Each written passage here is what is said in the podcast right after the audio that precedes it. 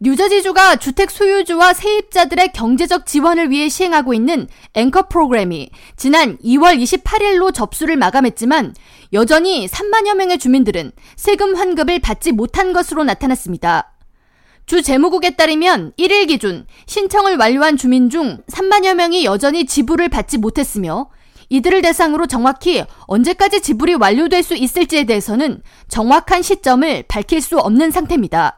뉴저지주 재무국 대변인 멜리나 칼리엔도는 신청자 중 정보가 불충분하거나 오류가 있을 경우 추가 확인 작업이 필요하기 때문에 체크 지급이 늦어지고 있다고 설명하면서 주 재무국 발행으로 추가 정보가 필요한 주민들을 대상으로 필요한 지침을 다음 주까지 메일로 발송할 것이라고 덧붙였습니다.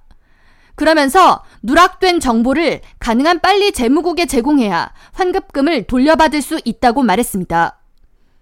앵커 프로그램은 연소득 15만 달러 이하 주택 소유주들에게 연 1,500달러를 지급하고 15만 달러에서 25만 달러 사이의 주택 소유주에게는 1,000달러를 지급하는 재산세 환급 프로그램이며 연소득 15만 달러 이하 세입자들의 경우 450달러의 현금 지원을 받는 경제 지원책입니다.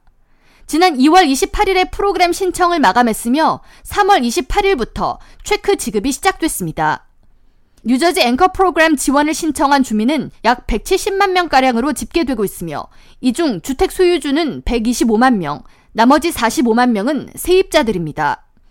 아직 환급을 받지 못한 주민들이 이에 대한 문의를 하기 위해 앵커 프로그램 한라인으로 전화를 걸 경우 실시간 담당자로부터 연결을 받는 확률은 9%대로 이에 대해 뉴저지 지역 매체들은 앵커 프로그램을 비롯한 주 정부의 필수 서비스에 의문을 제기한 주민들은 전화 연결 시 담당자 연결이 거의 불가능하다는 불만을 제기하고 있다고 전하면서 정부 주요 서비스에 대한 콜센터 서비스가 개선돼야 한다고 지적했습니다.